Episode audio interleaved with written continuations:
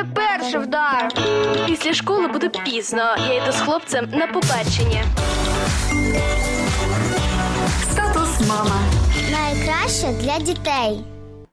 Усім привіт! Мабуть, найперше, з чим знайомляться наші діти, це вода. Вона оточує їх усі 9 місяців до народження. Вода це справді чудовий божий подарунок, і її нестача шкодить і нашому самопочуттю, і зовнішньому вигляду, і навіть ефективності на роботі. Щодо дітей, їм ще важливіше пити достатньо води, особливо під час хвороби та в спеку. Зараз ми розглянемо основні ознаки зневоднення у дітей і дорослих.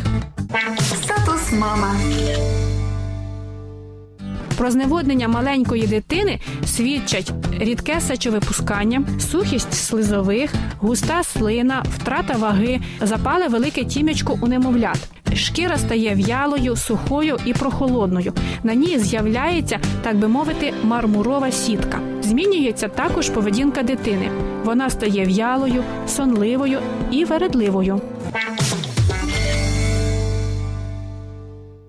Доросла людина у стані зневоднення відчуває сильну спрагу. Однак при хронічній нестачі води спрага не є точним показником, оскільки організм здатний звикати до дефіциту води. При цьому він намагається перейти в режим економії води і з'являються інші неприємні симптоми, наприклад, сухість в очах і у роті. Шкіра швидше старішає і з'являються вугрі та акне. Частішає пульс, зменшується м'язова маса. Турбують також неприємний запах з рота і печія, адже зменшується кількість слизу в шлунку. А якраз він захищає шлунок від негативної дії соляної кислоти. З'являється хибне відчуття голоду, і в результаті зайві кілограми. Людина скаржиться на закрепи, біль у суглобах, сонливість і втому. Турбує частий головний біль, а ще погіршення пам'яті та концентрації уваги, неможливість швидко приймати рішення.